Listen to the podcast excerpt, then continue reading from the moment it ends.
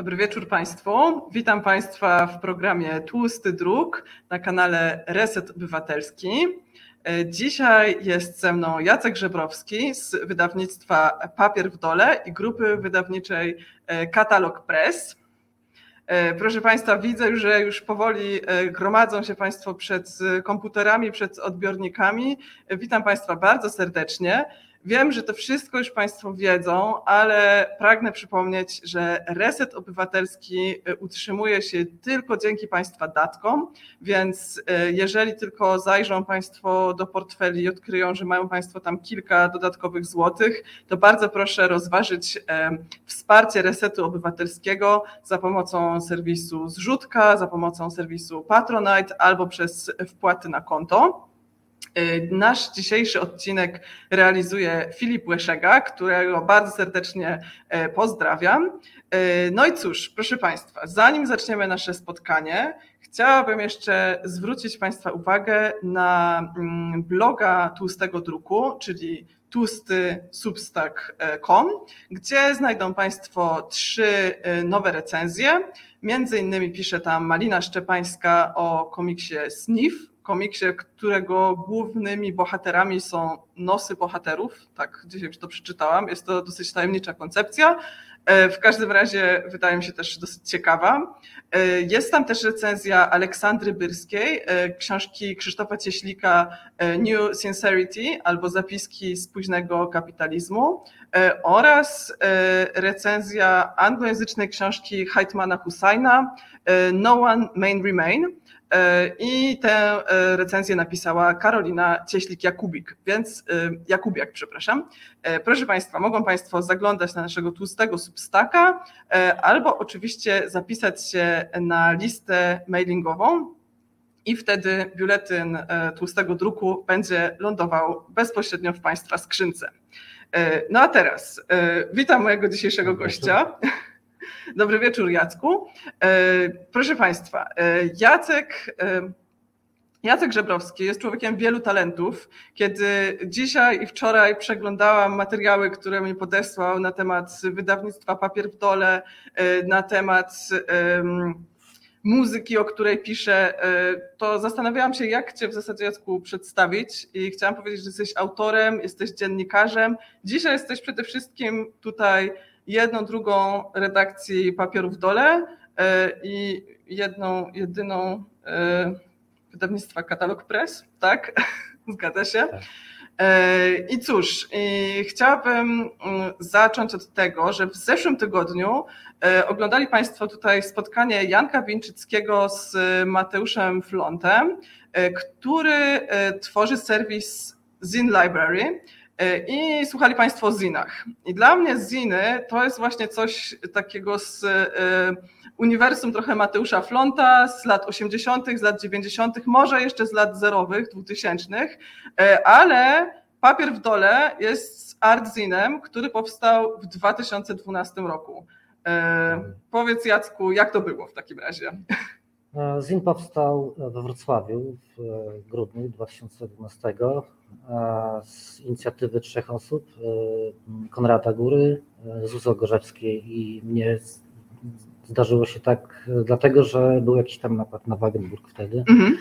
I stwierdziliśmy, że zrobimy na szybko takiego zina kserówkę z kilkoma wierszami i będziemy to sprzedawać jako cegiełkę dla skutersów. Zrobiliśmy to w dwa dni chyba, bo nawet w jeden dzień. To bardzo Zrobiliśmy szybko. ognisko, tak, było czytanie poezji. No i stwierdziliśmy, że będziemy kontynuować, że Mhm. zrobimy następne numery. No, Początkowo Jeszcze mam No. pytanie, gdzie to się działo? we Wrocławiu na We Wrocławiu, okej, na Wagenburgu, tak. na Grobli, ulicy Grobla. A początkowo myśleliśmy, żeby tego zina wydawać w ten sposób, że będziemy reagować na jakieś e, wydarzenia, Mhm. ale tych wydarzeń e, było tak dużo, że nie poradziliśmy, nie poradzilibyśmy sobie z e, wydawaniem mm, kolejnych numerów. A także został takim nie- nieregularnikiem, który wychodził może raz na rok. Mhm. No i tej- Jaką to miało objętość? No pierwszy to był mniej więcej formatu A4, Okej. kserówka, Tak. a następny to już e, w wię- w większym formacie. Nie wiem, początkowo to było 20 stron, mm. później numer czwarty, piąty, tutaj mam numer z Słuchaj, nigdy nam to nie idzie z, z Jankiem, jak usiłujemy pokazywać kolejne okay. numery. Więc... Ten numer był już grubszy, miał około prawie 90 stron. Mhm. Mm. No ale ponieważ był to nieregularnik, jakby mm, nie, nie, nie zamyślaliśmy z góry, e, jaka będzie e, objętość tego. Okej, okay. nie mieliście mm. deadline'ów też? Nie mieliśmy deadline'ów, po prostu jeżeli zebrały się akurat tematy i teksty, mhm. no to wtedy wydawaliśmy. Mm, no do tej pory wyszło 9 numerów, ostatni numer w tamtym roku, w kwietniu i planujemy na luty numer 10 i przechodzimy na taką formę już nie zinową, ale gazetową. Jeżeli wiesz, jak wychodzi e, bilet inicjatywy pracowniczej albo atak, tak, no to tak. mniej więcej coś takiego na okay. papierze gazetowym. No plan jest taki ambitny, żeby co 2-3 miesiące wychodziło, ale nie wiem, czy to się uda. Mhm.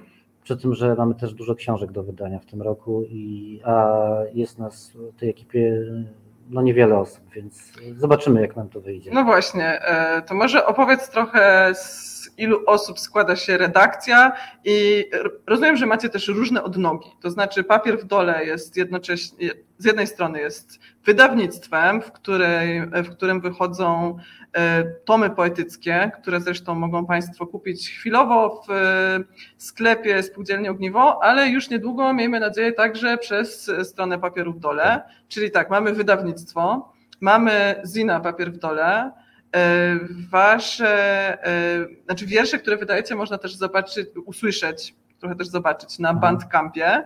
E, ja zaraz będę prosić e, Filipa Łyszegę, żeby Państwu powklejał różne przydatne linki związane z wydawnictwem Papier w Dole e, i więc wszystko to będą mogli sobie Państwo przeklikać. I jest jeszcze katalog press. I, czyli macie bardzo wiele takich różnych macek literackich, poetyckich. No i ile osób za to odpowiada? raczej wolilibyśmy nazywać kolektywem, dlatego okay. że właśnie przy każdym numerze Zina e, pracuje inna ekipa. Mm -hmm.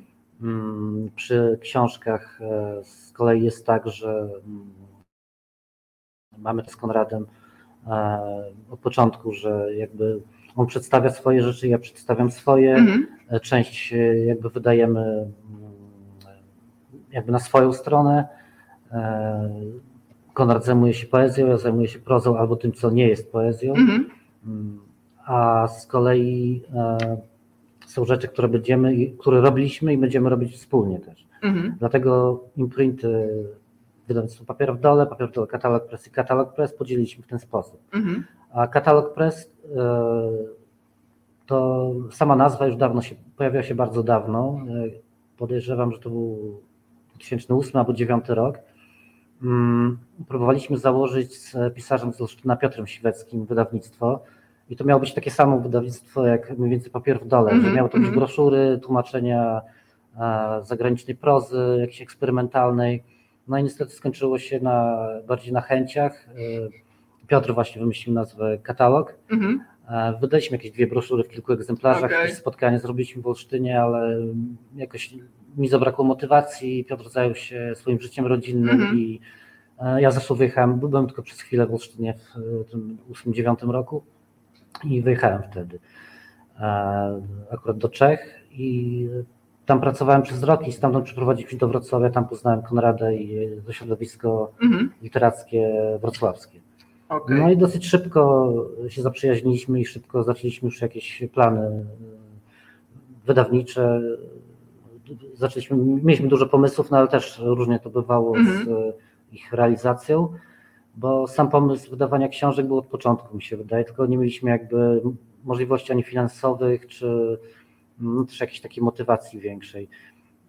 Tak naprawdę wydawnictwo ruszyło wtedy, kiedy znaleźliśmy drukarnię e, i po dwóch latach dopiero do ukazania się wydaliśmy ten numer e, czwarty, piąty z Pazolini. Mhm.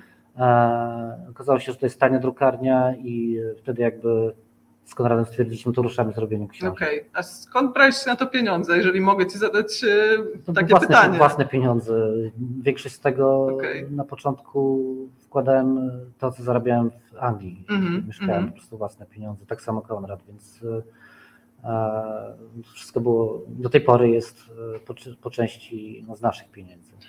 Właśnie, e, myślę, zanim że... założyliśmy mm -hmm. Patronite i zanim była tak. cała sprzedaż, no to to wszystko było po prostu za własne pieniądze mhm. wkładane bo y, myślę, że tutaj wiele tematów się jeszcze pojawi. Jednym z tych tematów będzie emigracja i przeprowadzki i bohatera dzisiejszego wieczoru, ale też e, innych e, nie wiem, współpracowników, członków kolektywu. Mhm.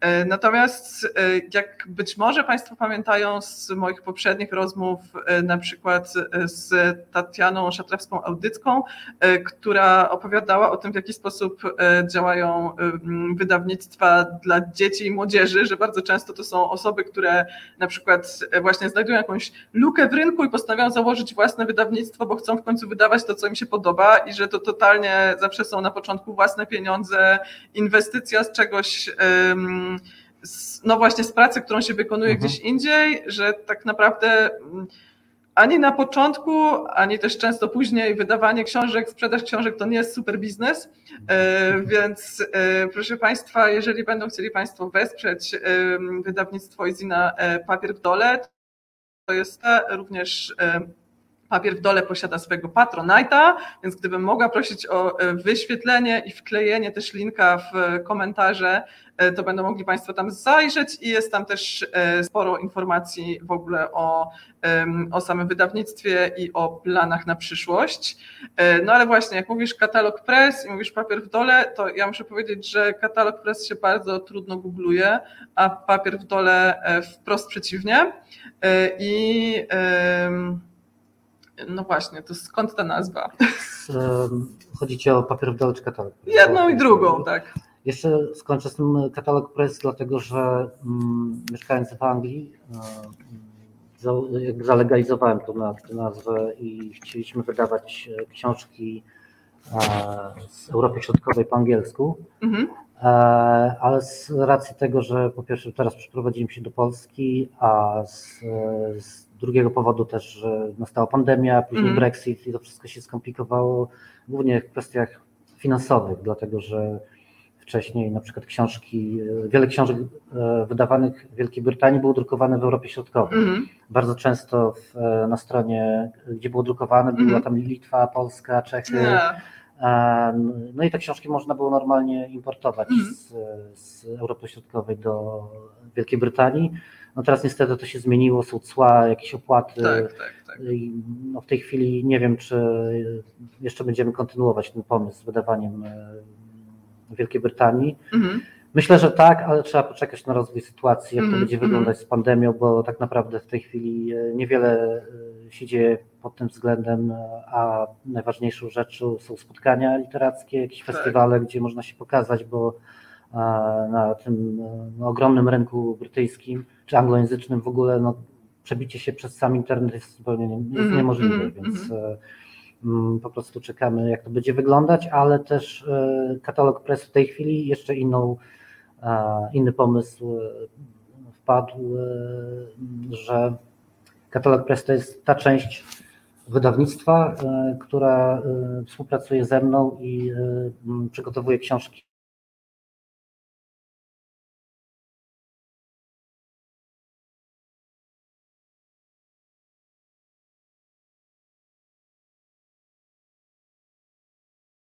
I jeżeli chodzi o wydawnictwo Papier w Dole, mm, no to wrócę do nazwy. Mhm. No to, to jest pomysł Konrada. On, może jak go zaprosisz do, do rozmowy, to on Na razie się trochę się jeszcze boję jest, Konrada, ale tak. może pewnego dnia. To jest taki wierszyk, który e, dzieci często opowiadają sobie i jest tam wiele wulgaryzmów ukrytych w tym, w tym okay. wierszyku, więc może zapytasz Konrada. Jeszcze jedno, dobrze. No to tyle chyba. Super. Widzę, że w komentarzach Filip wkleił Państwu linki.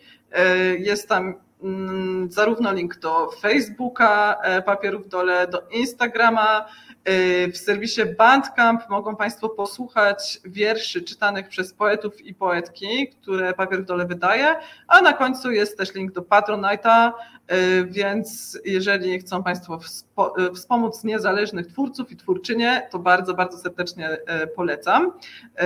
I tak, pojawił się motyw emigracji, ponieważ jesteś rodem z Olsztyna, ale z Olsztyna jakoś dosyć szybko się wyprowadziłeś i teraz mieszkasz w Krakowie, w międzyczasie mieszkałeś w Edynburgu, ale nie znam całej twojej historii. To może powiedz trochę o tym, gdzie mieszkałeś i na ile twoje liczne przeprowadzki wpłynęły też na to, co robisz, na e, dzieje wydawnictw, w, których, w które się angażujesz. Tych miejsc było wiele. Nie, nie wiem, czy to jest sens wymieniać mm. wszystkie miasta i kraje ale Edynburg był tylko takim postojem, dlatego że wyjechałem tam w marcu 20 roku, e, tuż przed, e, znaczy już pandemia się zaczynała, mm. tuż przed mhm. lockdownem i właściwie pojechałem tylko po to, żeby mm, w Londynie, mieszkałem wcześniej w Londynie mm. kilka lat i pojechałem po to, żeby u przyjaciół tam przeczekać ten czas, a nikt na początku też nie wiedział, jak długo to no potrwa. Tak, ja tak. Przekonany, byłem przekonany, że 2-3 miesiące i zaraz wracam, okazało się, że nie. Mm, w Szkocji e, praktycznie nic do niedawna jeszcze nie działało. Tam było chyba najdłużej w całej Europie wszystko zamknięte, mm -hmm. łącznie z pubami. E, kluby, jeżeli chodzi o.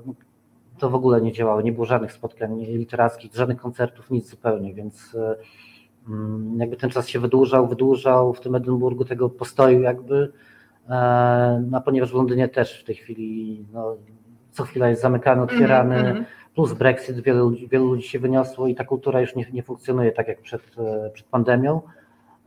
No, pojawiła się szansa, żeby przeprowadzić się do Krakowa, więc przeprowadziłem się do Krakowa. Okej, okay, tak, to e, proszę Państwa, to e, spotkaliśmy się oczywiście w Spółdzielni Ogniwo. Spółdzielnia Ogniwo posiada też no, jednego z członków, tak właśnie rodem z Olsztyna, stąd też Jacek trafił do nas, ponieważ koniec końców wszystko to są e, w jakiś sposób powiązania towarzyskie. No ale właśnie, e, mieszkałeś w Anglii, potem w Szkocji. E, czy możesz trochę opowiedzieć o tym, jak wygląda polska emigracja i też, nie wiem, środowisko twórców, twórców niezależnych, no bo myślę, że trochę inaczej niż w Polsce, tak? Tutaj są mimo wszystko granty, stypendia. Wiadomo, że w, też w dzisiejszej rzeczywistości jedni zostają, a inni nie, chociaż trochę zawsze tak było. Natomiast, no co, w Wielkiej Brytanii większość z nas, Polaków, znajduje się tam, bo co? Bo wjeżdżamy za chlebem mhm. i pewnie podobnie jest w przypadku twórców niezależnych. I więc jak funkcjonuje to środowisko tam? Wiesz, tak naprawdę ciężko mi powiedzieć, dlatego mm. że mieszkając w Londynie zupełnie nie interesowałem się tym, jak funkcjonuje tam polska emigracja, mm. czy artystów, czy innych. Mm. Raczej poza pracą e, cały czas spędzałem na tak zwanym konsumowaniu kultury, mm. wiadomo, że w Londynie jest e, aż ponad miarę. Tak. I raczej starałem się poznać to, co tam było przedstawiane z Brytanii, ze świata. Mm -hmm. No oczywiście no, znam e, kilka osób tam e, w Wielkiej Brytanii, z artystów, które działają, mm, ale no, nie mogę za nich mówić, nie, nie, jak w jaki sposób się utrzymują, bo mm. różnie to bywa. Jedni są, są tacy, którzy mają tą dzienną pracę pracują właśnie nie wiem, w restauracjach czy w jakichś biurach, e, mhm. a po godzinach tworzą, ale znam też osoby, które mają własne galerie w niektórych miastach w Wielkiej Brytanii, więc okay. różnie to Czyli bywa. też bywają mhm. historie sukcesu. Tak. E, ja zapytałam o to, bo pomyślałam sobie przez chwilę, że może osoby, które wydają swoje wiersze w papierze w dole, e, że może one trafiły do Was w ten sposób, ale mhm. rozumiem, że nie, że w takim razie to, tak, to powiedz, skąd bierzecie poetów i poetki? Jak to się dzieje? W większości to są, e, no, trzeba powiedzieć, nasi znajomi, mm -hmm. dlatego że środowisko poetyckie jest dosyć małe. E, wszyscy mniej więcej się znamy i akurat jednym, w jednym, jednym drugim czy trzecim przypadku -hmm. ktoś do nas się zgłosił z tomikiem albo komuś zaproponowaliśmy za każdym razem była, czy ktoś został odkryty, mm, mm. tak jak Emilia Konwerska została odkryta przez Konrada Górę. Różnie, za każdym razem jest e, inna historia.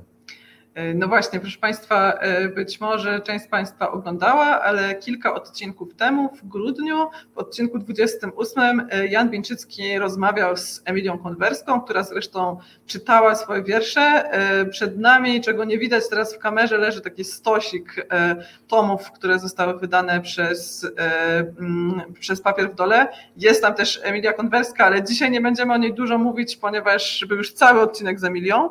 Natomiast na samej górze naszego stosiku e, leży haiku z fabryki e, i e, możemy Państwu pokazać okładkę, ale też Filip Leszega posiada obrazek z haiku z fabryki, więc może za chwilę go Państwu wrzuci. Natomiast okładka wygląda tak. Czy możesz trochę opowiedzieć o tym, jak wydawaliście haiku z fabryki i co to za tom? Haiku z fabryki z autorstwa dwóch poetów z wrześni, Karola Izydor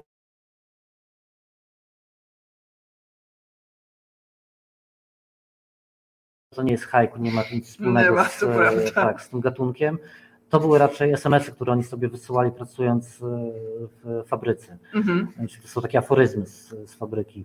Natomiast e, jeżeli chodzi o wygląd okładki, no to Kasia Włodarczyk, która to projektowała, oczywiście wzorowała się na tych kamizelkach mhm. świecących. Kamizelkach tak, tak, tak. Z fabryk, tak.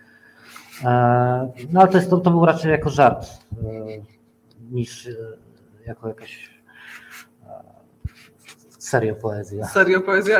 Ja muszę powiedzieć, że do mnie to bardzo przemówiło, ponieważ ja pochodzę z okolic Wrześni i swoje dzieciństwo i do szkoły podstawowej chodziłam w Orzechowie, które znajduje się na linii e, kolejowej Września-Rocin i muszę powiedzieć, że dla nas to było duże wydarzenie też e, w ogóle całej tej linii kolejowej Września-Rocin, ponieważ dzięki Volkswagenowi po prostu działa tam z powrotem, działają dobrze połączenia kolejowe. I ja dzięki temu mogę w 4,5 godziny, proszę Państwa, dojechać z Krakowa do Orzechowa. I więc to, to nie jest nic, więc kiedy zobaczyłam, że oto dwóch mieszkańców wrześni e, napisało taki no, żartobliwy tom poświęcony pracy w fabryce. Zdaje się w reklamówkach na e, Instagramie tego tomu było napisane, że są to fraszki, tak? nie, nie haiku. To są trochę fraszki. Tak. E, natomiast wydaje mi się, że jest to też trochę charakterystyczne dla papierów dole, ponieważ ma taki sznyt poetycki, tak? Jednej strony z jednej strony osób, które są zainteresowane poezją, kulturą wysoką, z drugiej strony wykonują właśnie taką pracę, no tak, robotników, robitników, jakich, jakich nazywacie. I wydaje mi się, że to nie jest też jakieś takie częste, znaczy realnie jest to częste połączenie, że ludzie, którzy pracują fizycznie, przy okazji zajmują się też e, robieniem w kulturze, e, natomiast e, nie opisują, nie opisują tego albo, nie wiem, się, ukrywają. Mhm. Tak. Pamiętam, że czytałam wywiad też z jedną z autorek, która tutaj stoi na półce z Dominiką Słowik bodajże, która powiedziała, że no tak, no ale ja na co dzień to pracuję w korporacji i się zajmuję tam, nie wiem, liczeniem czegoś w Excelu i dziennikarka, która przeprowadzała z nią wywiad była bardzo zdziwiona, mówi naprawdę to ty ogarniasz te wszystkie rzeczy, ja myślałam, że tylko siedzisz i piszesz.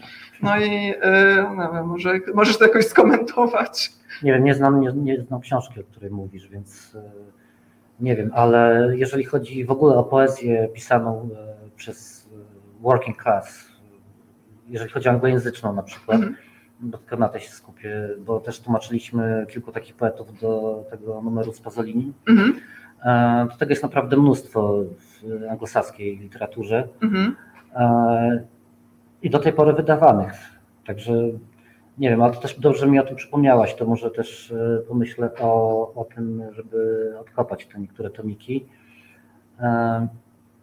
Jednym z takich poetów e, jest Niall McDavid, e, Irlandczyk zamieszkały w, w Londynie, e, którego tomik chcemy wydać w tym roku właśnie w tłumaczeniu. Mhm. Mm, on teraz trochę poszedł w inne rzeczy, pisze o Williamie Blake'u, o mistycyzmie, ale dwa pierwsze jego tomiki to właśnie były tego typu zapiski z życia robotnika mhm. w Londynie. Imigranta jeszcze do tego, bo no, jako Irlandczyk jest imigrantem. Ale też ciekawa rzecz mi się teraz przypomniała przy tej okazji. On w jednym wywiadzie fajnie określił siebie, że nie jest imigrantem ekonomicznym, mhm. tak jak też my mówimy o polskiej emigracji mhm. w Wielkiej Brytanii, ale że jest emigrantem estetycznym. estetycznym że on nie przyjechał z Dublina do Londynu okay. za pracą, bo tam mógł się spokojnie utrzymać, mm -hmm. tylko po prostu w Dublinie według niego się nic nie działo, nie było żadnego undergroundu literackiego i e, postanowił wyjechać do Londynu, że to była jego mm -hmm. estetyczna emigracja. No, y, bardzo ciekawe, y, bo ja też y, przygotowując się do tego spotkania zobaczyłam, że na przykład w opisie na fejsie jest napisane, że mm, że papier w dole to jest wydawnictwo ligocko edynburskie, tak, ligocko-edynburskie. I chciałam zapytać w związku z tym, co jest w Ligocie Małej i jak daleko jest z Ligoty Małej do Edynburga i, i dlaczego tak, i dlaczego to jest charakterystyczne. Dobrze, że przypomniałaś, to trzeba zmienić już, bo okay. mieszkam w Edynburgu, no. więc już to połączenie nie funkcjonuje ale no, Ligota Mała to jest miejsce zamieszkania Konrada Góry, a Edynburg był miejsce mojego zamieszkania, okay. ale też, e, ponieważ drukowaliśmy, wydawaliśmy to w imprincie wydawnictwa Pierdole Katalog mm -hmm. Press, mm -hmm. to jako miejsce e, wydawnictwa podawaliśmy to dwa miasta, mm -hmm. przepraszam, wieś i miasto. No tak. E, ale w, no w tej chwili ten Edynburg odpada, a ponieważ e, Założyliśmy też fundację i potem będziemy działać jako wydawnictwo, no to już chyba będzie to raczej wracać. Mm -hmm. A ile jest, aha, z Ligotrema do Edynburga jest e, dokładnie 1300 mil, czyli 2000 kilometrów. Okay. A z Krakowa do Edynburga 1400 mil, czyli 2300 kilometrów. No i co, i dojeżdża się albo do Wrocławia, albo do Krakowa na lotnisko i wtedy ile się leci? Trzy godziny do Londynu? Dwie i pół. Okej. Dwie, dwie i pół. Ja zwróciłam na to uwagę, ponieważ kilka lat temu wraz z moimi kolegami założyliśmy też taki kolektyw bardzo internetowy, który zajmował się tłumaczeniem różnych tekstów z angielskiego i wydawaniem ich, y, no niekoniecznie z poszanowaniem praw autorskich i nasz kolektyw miał z kolei taki stempel, y, był to y, Kraków, Londyn, Ruciane Nida. I wydało mi się to jakoś charakterystyczne, bo właśnie z jednej strony Nikt z nas nie pochodził z Krakowa, ja też, jak Państwo wiedzą, już nie, nie jestem z Krakowa. Y, akurat nigdy nie byłam emigrantką ani ekonomiczną, ani estetyczną, ale nasz kolega z, właśnie z Kalisza przeprowadził się do Londynu za chlebem, ale staraliśmy się mieć ze sobą kontakt i wspólnie wydawaliśmy głównie PDFy albo jakieś pisaliśmy notki na blogu, dzieliliśmy się tłumaczeniami. E, więc e, myślę, że jest więcej też takich inicjatyw, które funkcjonują między jakąś małą polską miejscowością, miastem wojewódzkim i jakąś dalszą, e, dalszą emigracją. Ale mówię, wspominałeś też, że mieszkałeś w Czechach. Nie wiem, czy Czechy w jakiś sposób zostawiły w ślad w, twórczo, znaczy w, w wydawnictwach, które byłeś, z którymi byłeś związany? W Czechach mieszkałem tylko przez rok, pracowałem w Ostrawie i też właśnie dla korporacji, mhm. Ale już wcześniej miałem kontakt z Czechami, czeską kulturą, dlatego że jeszcze wcześniej mieszkałem też w Oksfordzie w latach 2005-2008 i mieszkałem z Czechami, Słowakami. Mhm.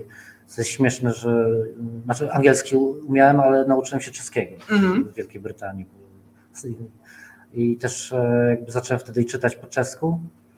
E, także to też była jedna jedna z rzeczy, kiedy poznaliśmy się z Konradem, że załapaliśmy od razu to zainteresowanie wspólne literaturą czeską i słowacką. E, no i też dlatego, co prawda, wydajemy i będziemy dalej wydawać Czechów i Słowaków. Mm. No i, wydawać. Yy, kogo macie z Czechów no, i Słowaków? Na, na razie jest tylko Jana Orlowa, ale będzie też e, Karel Tuma, e, Mirosław Sosoj, Elżbieta Stęczakowa i Vlado Szymek, słowacki poeta. Z tych takich najbliższych w tym roku, które, okay. chcemy wydać. To jest już i tak e, całkiem dużo. Proszę Państwa, my się tu z Jackiem namawialiśmy już dzisiaj i wczoraj i jest taka szansa, że być może w niedługo uda, uda się mi porozmawiać z Janą Orlową. Y, prawdopodobnie ta rozmowa będzie po angielsku, ponieważ ja nie mówię po czesku, y, a Jana nie mówi po polsku, ale postaramy się do tego ogarnąć tłumaczenie, napisy, więc y, pewnie ta rozmowa się ukaże, będzie nagrana wcześniej i po prostu wyemitujemy ją w tłustym druku i może wtedy dowiemy się czegoś więcej o poezji naszych bliskich sąsiadek, bo wydaje mi się, że trochę Czechy to głównie widzimy przez pryzmat, nie wiem, Mariusza Szczygła, e, reportaży może. E, o Słowacji to w ogóle nie za wiele wiemy. Ostatnio wyszedł reportaż Weroniki Gogoli, z którą miałam też przyjemność rozmawiać jesienią. Więc może, może będzie jakiś y, renesans zainteresowania kulturą czeską i słowacką, też y, może tą bardziej y, alternatywną, mniej mainstreamową, mniej szczegółowską. Zobaczymy. Tych, tych autorów, których wymieniłem w tym roku, zaprosimy na pewno i do Krakowa, mhm. i na pewno też na festiwal Parzy Brody, Parzy Broda w Aleksandrowie Kujawskim, który współorganizujemy jako scena literacka. O właśnie, festiwale, bo y, początek y, przygody wydawnictwa Papier Dole y, w Krakowie i w spółdzielni Ogniwo, w której się znajdujemy, to właśnie był taki mini festiwal papierów Dole, gdzie była, nie wiem, piątka, szóstka twórców, już teraz nie pamiętam, jakoś tak, piątka. I dobrze, opowiedz, co się wtedy działo, i bardzo proszę opowiedz też o festiwalu Parzy Broda, o którym ja wiem bardzo niewiele, ale już żałuję, że go przegapiłam w sierpniu. E, to spotkanie w Ogniwie e, właściwie zaczęło się od tego, że e, chcieliśmy zrobić promocję książki Tymoteusza Onyszkiewicza-Raban, mm -hmm. ale odezwała się Jana Orlowa, która chciała wystąpić w Krakowie Mamy tutaj w Krakowie przecież naszego też poetę Roberta Rybickiego i tak zaczęliśmy zbierać ludzi mm -hmm. i z mhm. tego wyszedł taki mini festiwal zupełnie przypadkowo, nie był on planowany z góry. Okay. Także to może nie spontanicznie, bo to mm -hmm. już no nie, parę nie. miesięcy wcześniej, ale pomysł wyszedł od jakby jednego autora, y, od spotkania z jednym autorem, a, a przemieniło się w trochę coś większego. Natomiast Parzy Broda Jesteśmy na scenie literackiej festiwalu Parzy Broda od trzech lat czyli rok 18, 9, nie, przepraszam, nie, 19, 20, 21.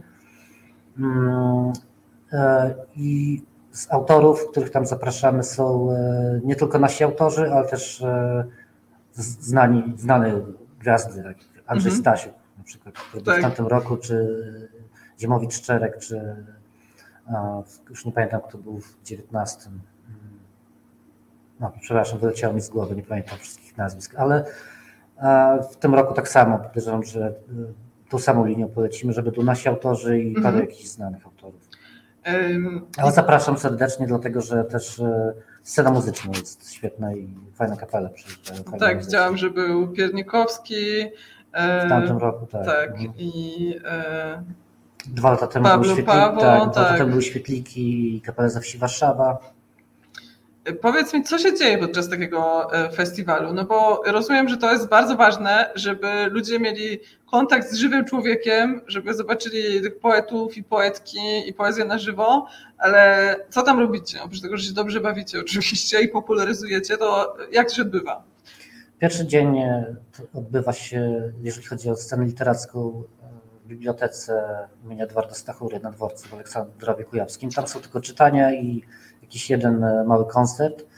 E, natomiast na drugi dzień w Białych Błotach, e, niedaleko Aleksandrowa Kujawskiego, jest scena muzyczna, jest scena mhm. poetycka pod namiotem.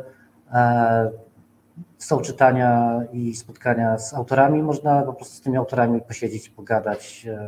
Jest jakieś ognisko zawsze, jest też kameralnie, są jakieś food trucki. Ciężko powiedzieć, jak dużo osób się tam przewija, ale mm -hmm. nie może 300 powiedzmy. Więc to nie jest jakiś wielki, ale to jest plusem e, tego festiwalu, że nie jest to jakaś masówka, mhm. Mm, tylko kameralne spotkanie, z, gdzie przyjeżdżają też, widziałem osoby i z e, większych miast, nie tylko z okolicy. No bo brzmi to też tak niezobowiązująco, że jest to biblioteka na dworcu na przykład, że robicie też te spotkania w takich, no może nie do końca typowych e, lokalizacjach, no bo Ja mam też taką, nie wiem, perspektywę krakowską, gdzie tutaj spotkania są na przykład Pałacu Potockich i jak coś się dzieje w pałacu, no to już się czuję, że jest po prostu duży dystans między mną jako osobą oglądającą, a kimś, kto tam siedzi właśnie na scenie, na kanapie. E, nawet w spółdzielni Ogniwo słyszałam, że ludzie też mają takie poczucie, że jak już się siedzi na scenie, to właśnie ci twórcy są jakoś bardzo daleko. No i wydaje mi się, że to skrócenie dystansu, teraz tak rzucamy Trzeba okiem na bliżej- scenę. Scena nie jest wysoka, w tym lokalu jest też e, niższa niż, e, niż była w poprzednim. Jeżeli chodzi e, o taką bliskość kontakt z autorami, no to może mogę chyba powiedzieć, że w tym roku zrobimy festiwal, który jeszcze bardziej dalej w tą stronę pójdzie. Zrobimy to, nie chcę tych szczegółów jeszcze zdradzać, ale e, niedaleko Leśnicy. O, no proszę. E, I nie, nie w miejscu zamkniętym, tylko w otwar- w otwartym. Okej, czyli wszystkie ograniczenia e, covidowe, nawet jeżeli będziemy mieć trudną sytuację, dobrze, a e, coś możesz zdradzić? Nie wiem, czy zupełnie nic? Na czy razie będzie nic, na na razie razie nie. nic? Dobrze. I będzie to w sierpniu? Dobrze słyszałam? Nie, to Nie. będzie prawdopodobnie w lipcu. Ale ogłosimy jeszcze wszelkie szczegóły A, okej. za jakiś czas. Nie chcę na razie.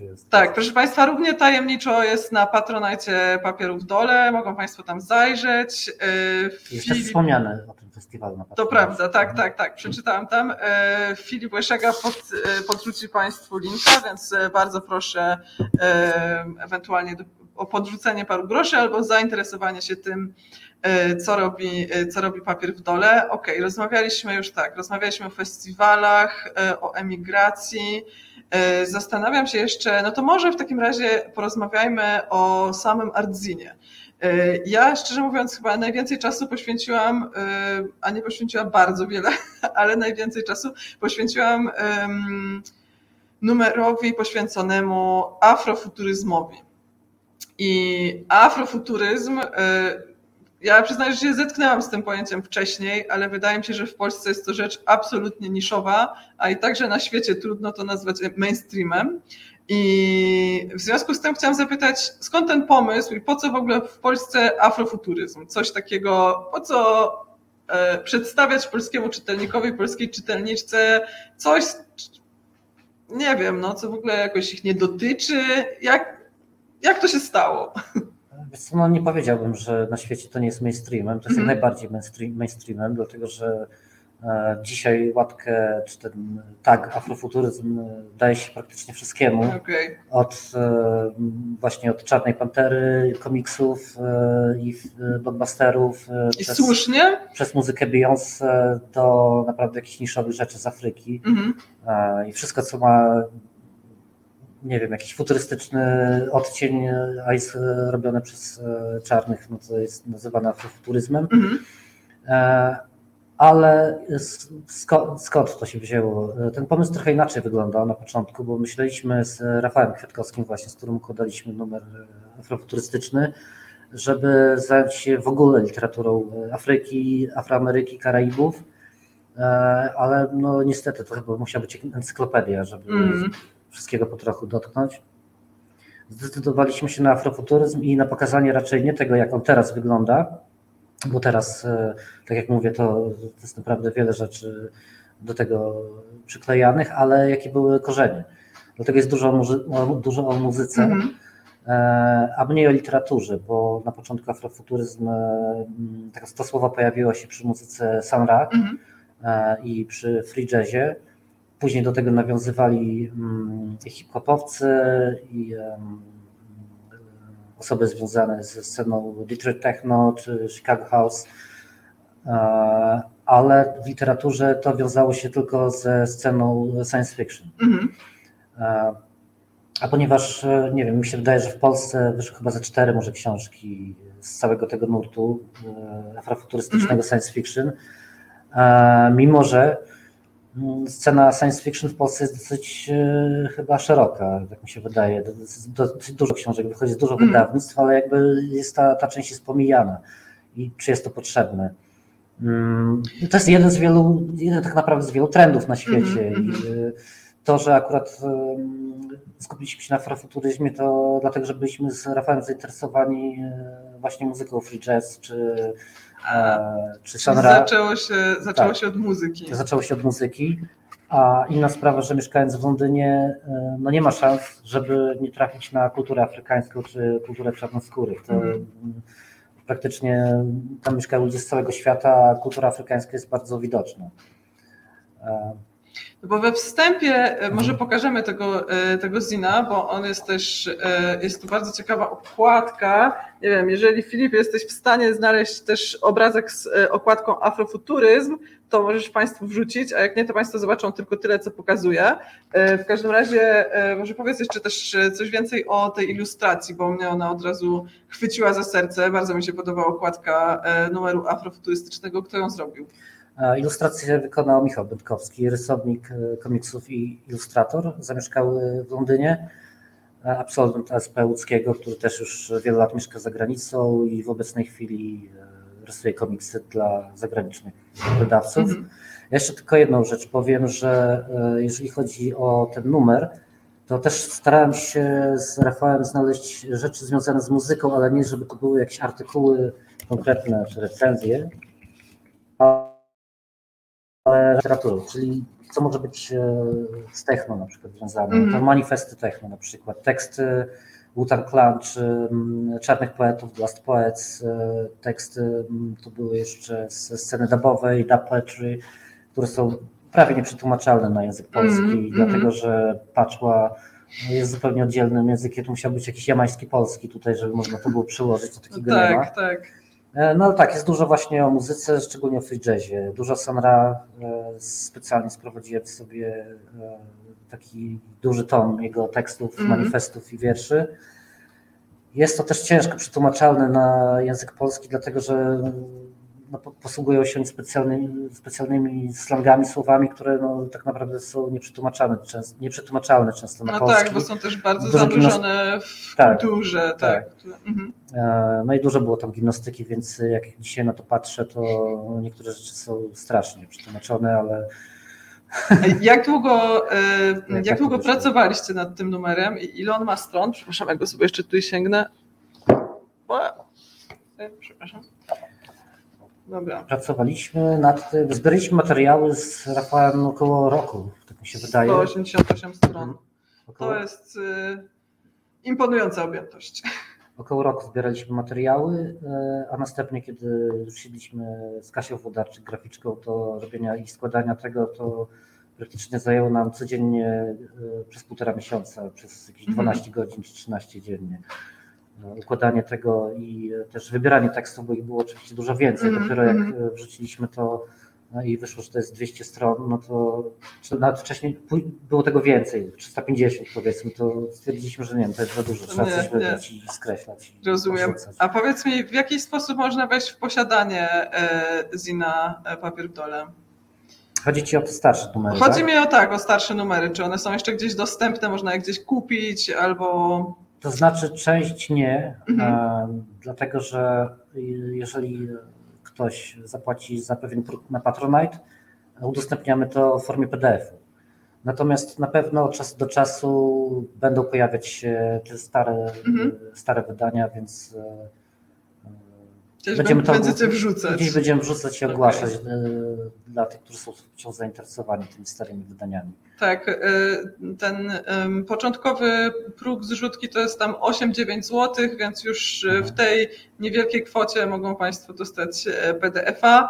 Ja e, zachwycona, jak zobaczyłam, jaką to ma objętość, jaką tytaniczną pracę wykonał między innymi Jacek przy tłumaczeniu, przy gromadzeniu, przy, e, przy selekcji tekstów. I też Muszę powiedzieć, że też ujął mnie wstępniak y, o tym, że, że ten numer wychodzi w Polsce, w kraju, który głównie to ma przeszłość, tak? taka parafraza z, z sytuacjonistów, a że tutaj się mówi o przyszłości, która jest, można powiedzieć, że to jest afro-retrofuturyzm, bo w zasadzie to jest taki futuryzm też z lat 60., z 68 ale muszę powiedzieć, że jak w ostatnim czasie dużo czytam tekstów z lat 60., różnych i one jakoś mimo wszystko brzmią niesamowicie świeżo i jeżeli chodzi o jakieś takie myślenie właśnie o przyszłości, o tym jak świat można zmieniać, jak, jak on może wyglądać, to jest coś takiego, co no co może właśnie w Polsce jest nie bardzo obecne, bo bardzo się grzebiemy w historii, w tym raczej co było.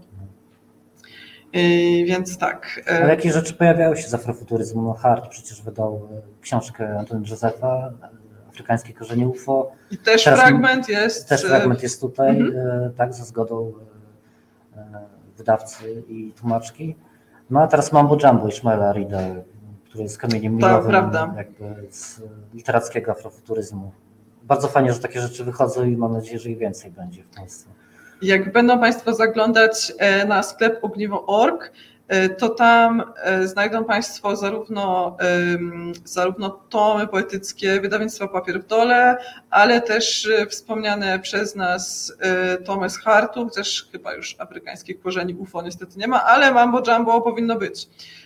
Więc proszę śledzić sklep ogniwo.org i tam zawsze jakieś ciekawe rzeczy, mniej albo bardziej niszowe naprawdę myślę, że otwiera to zupełnie nowe klapki w głowie i można nie wiem, trochę przenieść się w trochę inną rzeczywistość, nie tylko taką, jak tu mamy w Polsce. Samo hasło afrofuturyzm jeszcze dopowiem, że mhm. Mm, już pojawiało się w Polsce tu i ówdzie. Ja pamiętam, że pierwszy raz usłyszałem to chyba na początku lat 2000, e, kiedy wychodziła antena krzyku. Mhm. Pamiętasz taki magazyn? Pamiętam. No i jedyną osobą, która wtedy o tym wspominała, był Rafał Księżyk, który zresztą ostatnio tu prowadził spotkanie tak. z Polską Krzowiecką, Blask. E, ale on był chyba jedynym, który, który wtedy o tym pisał. Jeszcze Darek Brzostek e, też dla Anteny Krzyku o tym pisał, ale no kiedy to było? 20 lat temu. No. no i od tamtej pory, teraz dopiero jakby przez ostatnie lata coś zaczęło się pokazywać. Tu ludzi fantastyka, w tym samym czasie, co my wydaliśmy, mm -hmm. ten mhm. numer fantastyka, nowa fantastyka o, o, tym napisała tak bardzo ogólnie. No ale już to hasło już się zaczyna tu i ówdzie pojawiać, więc e, mm, no mam nadzieję, że w stronę literacką to później jakieś tłumaczenia się pokażą mm -hmm. z takich znanych autorów, których oczywiście no, nas na to nie stać, e, ale duże wydawnictwa może po to sięgną.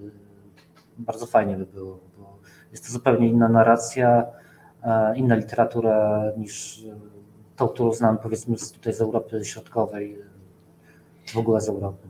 Ja się wczoraj śmiałam, jak rozmawialiśmy z Jackiem, że teraz e, ma wyjść kolejna część ekranizacji Czarnej Pantery więc być może po prostu hasło afrofuturyzmu znowu trafi pod, pod strzechy, no bo będzie znowu, jak sądzę, blockbuster, ludzie będą chodzić do kin. Ja muszę powiedzieć, że ze wszystkich filmów o superbohaterach e, Czarna Pantera jakoś najbardziej mi przypadła go do gustu. Może dlatego, że inne mi w ogóle nie przypadły, więc to jakoś oglądałam z przyjemnością, ale może dlatego, że po prostu e, akurat w Czarnej Panterze było więcej o takiej zmianie społecznej, czyli o czymś, co mnie bardziej, e, bardziej interesuje niż supermoce jakieś kolejne wariacje na temat kapitalizmu, więc też czekam na tę bardziej popową e, mhm. twarz e, afrofuturyzmu. I jestem ciekawa, jaki, e, jaki to będzie miało wpływ na, na popkulturę. Tak, ale afrofuturyzm nie jest ostatnim numerem papierów w dole, to tylko ja się na nim bardzo skupiłam, bo wydał mi się jakoś bardzo ciekawy. Ale powiedz jeszcze, co było później, bo mamy jeszcze jeszcze mamy 5 minut, myślę, więc możemy zrobić szybką przebieżkę, jeżeli Państwo Raczej byliby. W tym, co będzie. Albo w tym, co będzie, mhm. okej. Okay. E, numer dziewiąty nazywał się Zadupie i to trochę tak dla e, skoku z e, kosmosu afrofuturystycznego na mhm. Ziemię. To był bardzo mało objętościowo numer, dlatego że zrobiliśmy to jako split z Zinem olsztyńskim Papierówka. Mhm Także tam było kilkanaście stron zaledwie i e, po prostu poprosiliśmy kilku autorów, żeby napisali o swoje, mm, swoje jakieś e, refleksje na temat prowincji. E, ten numer niestety już nie jest, nie, nie jest i chyba nie będzie dostępny, dlatego że zrobiliśmy go pod patronatem Miejskiego Ośrodka Kultury w Olsztynie. I była to też inicjatywa jakby papierówki, które mm. wydają pod, pod ich auspicjami. E, więc cały nakład, który mieliśmy, rozdaliśmy, on był darmowy. A, czyli... Wydaje mi się, że już chyba nie ma żadnych, znaczy przynajmniej my nie mamy żadnych egzemplarzy, więc to już jest rzecz archiwalna, ale była rozdawana za darmo. Czyli jeśli Olsztynianie ktoś... gdzieś mają, to będą wrzucać na Allegro, a Mateusz Flont zgromadzi to w Zin Library i tam być może będzie można, a no to może, może tam można zerknąć i, i, i pobrać. E, I co? I tam był też między innymi tekst Magdy Okraski, a wspominam o tym dlatego, że dzisiaj na fanpage'u facebookowym Tłustego Druku pojawiła się zapowiedź, że e, Magdalena Okraska będzie wydawać swoją najnowszą książkę Nie było i nie ma w wydawnictwie Hart. E, no i Magda pisze też, pisze głównie o no, trochę o zatupiach, tak? o miejscach, których, którymi się nikt nie interesuje i się nie interesował, o miejscach, w których upadł przemysł, w których kiedyś było życie, a teraz jest e, krajobraz po bitwie, albo tak jak, e, jak to przeczytałam, żywe Muzeum Leszka Balcerowicza. E, w związku z tym polecam Państwu też śledzić zarówno krótsze, jak i dłuższe teksty Magdy Okraski, jeżeli ten temat prowincji, no i nie wiem, jeszcze tej przyszłości i przeszłości Państwa interesuje? I co jeszcze? Co będzie? E, w tej chwili e, mamy bardzo dużo planów na ten mhm. rok. E, praktycznie mamy już pełny kalendarz. I ja ze swojej strony mogę powiedzieć, że zaczynamy dwie nowe serie. Pierwsza książka z tej serii już się ukazała, seria Doki, która to seria będzie poświęcona tylko prozie. Pierwsza książka to jest książka Ewy Jarockiej, skończyło się na całowaniu. Druga książka wyjdzie prawdopodobnie w marcu lub w kwietniu, to będzie książka Jakuba Michalczeni Mario. Też ol, olsztyńskie połączenie. No proszę, tak. tak. No ale tak, mój region. Druga seria nazywa się roboczo Okomost. Ta z kolei seria będzie poświęcona teoretycznym rozważaniom na temat e, anarchizmu no. i aktywizmu. Pierwsza książka też właśnie zamiennie, albo to będzie marzec, albo kwiecień, to będzie książka Petera Gardwosa, nie wiem, czy ja dobrze wymawiam to nazwisko, e, amerykańskiego aktywisty e, pod tytułem Anarchia działa. E, I jeszcze jedną serię, którą też już zaczęliśmy, to jest seria Anarchonarracje. Ukazała się książka Tymoteusza Nyskiewicza-Raban, która jest takim wspomnieniem e, e, Tymka z jego działalności Federacji Anarchistycznej mm. w latach końca 80., początku 90. i później przy okazji antyszczytu w 2004, a ta seria mm, będzie poświęcona kontrkulturze, ale nie ze strony teoretycznej czy historycznej, tylko bardziej właśnie osobistej. Bardziej może dzienniki, eseje, wspomnienia, proza. Mhm. I tu też chyba w maju jeżeli się nie mylę, chcemy wydać książkę George'a F. z Londynu, Scottersa, e, Crust Punka, e, jego taki zbiór opowiadań e, Total Shambles. Okay, bardzo się cieszę, bo wydaje mi się, że literatura anarchistyczna w Polsce to jest ciągle takie bardzo środowiskowa rzecz. I też rozmawialiśmy jakiś czas temu, że właśnie chociażby wspomnień anarchistów nie ma zbyt wiele i one też funkcjonują gdzieś tam w drugim czy w trzecim obiegu, więc E, mam nadzieję. Z takich współczesnych, no nie? tak, tak, takich tak, dawnych tak. rzeczy klasyków mamy tego pełno, a na tak, współczesnych, ale to mi się wydaje, że w wielu krajach e, tak jest. Jeżeli znam mm -hmm. ten e, anglojęzyczny, no to dopiero teraz jakby w tych latach 2000-2010 w Wielkiej Brytanii dopiero zaczęły się pokazywać jakieś wspomnienia z lat. Nie mówię o takich rzeczach typu Sex Pistols, bardziej mm -hmm. chodzi o takie podziemie. I tak, dopiero tak, teraz tak, jakby zaczęły się ukazywać takie książki E, wspomnienia, czy jakieś artykuły, manifesty, dopiero zaczęto to zbierać e, po 30-40 z górą latach. E, A, dobra, czyli... I też tam przez wiele lat to chodziło jako ziny. Mhm. Ta rzecz przeszła, przeszła już do historii i teraz dopiero jakby się zbiera to. No i fajnie też, żeby w Polsce to robić, bo jakaś tam część tej kontrkultury lat 80., 90. gdzieś została zapomniana, a to tak z Tymkiem o tym rozmawiałem mm -hmm. na mhm. paru spotkaniach, że jednym z powodów były wyjazdy w 2004-2005 roku, że bardzo dużo ludzi z tej, e, czy młodej, czy starszej kontrkultury mm -hmm. wyjechało na zachód. Czasami no nie, niekoniecznie, że za chlebem, ale też e, chęć przygód, czy po prostu, żeby już można było jeździć. No tak, tak. Dużo ludzi zatrzymało się tam na skłotach, czy gdzieś tam działa w jakichś innych rejonach. Mm, tu też chciałem powiedzieć, że jedną z naszych mm, współpracowniczek jest Natalia Krajewska, dawna aktywistka Federacji z Warszawy, która teraz jest tłumaczką mieszka w Hiszpanii od 20 lat i też tutaj w tych seriach Anarchonarracji chcemy wydać jedną czy dwie książki hiszpańskich pisarek anarchofeministycznych, ale takich współczesnych o, rzeczy, więc super.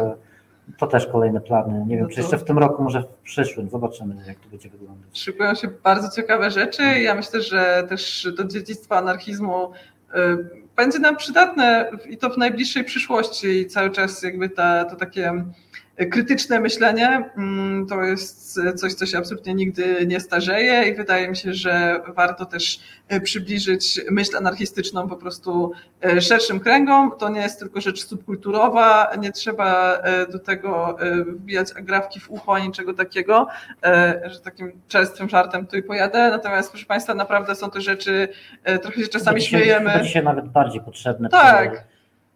Przy katastrofie przy, klimatycznej, przy tak, śmiejemy tak, się czasami, tak. że anarchiści już dawno przed tym ostrzegali, ale naprawdę tak jest. To Pandemia znaczy, ukazała też tak. całą słabość, tak naprawdę nauczyła to, co nie wiem, anarchiści mówili wcześniej, mm. ale e, teraz jakby na dłoni widać, że to nic nie działa, to wszystko jest w totalnym chaosie i e, jedną z takich rzeczy, którą możemy robić, no to organizować się na w jakiś mniejszy, gdzieś na dole właśnie, oddolnie.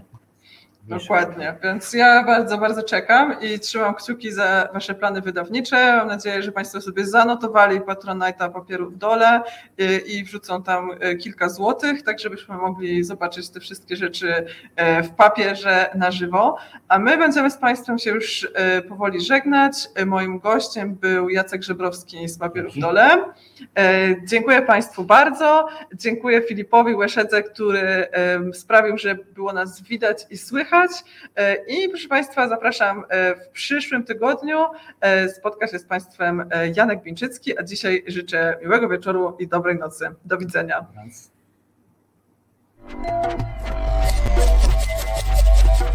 Reset Obywatelski.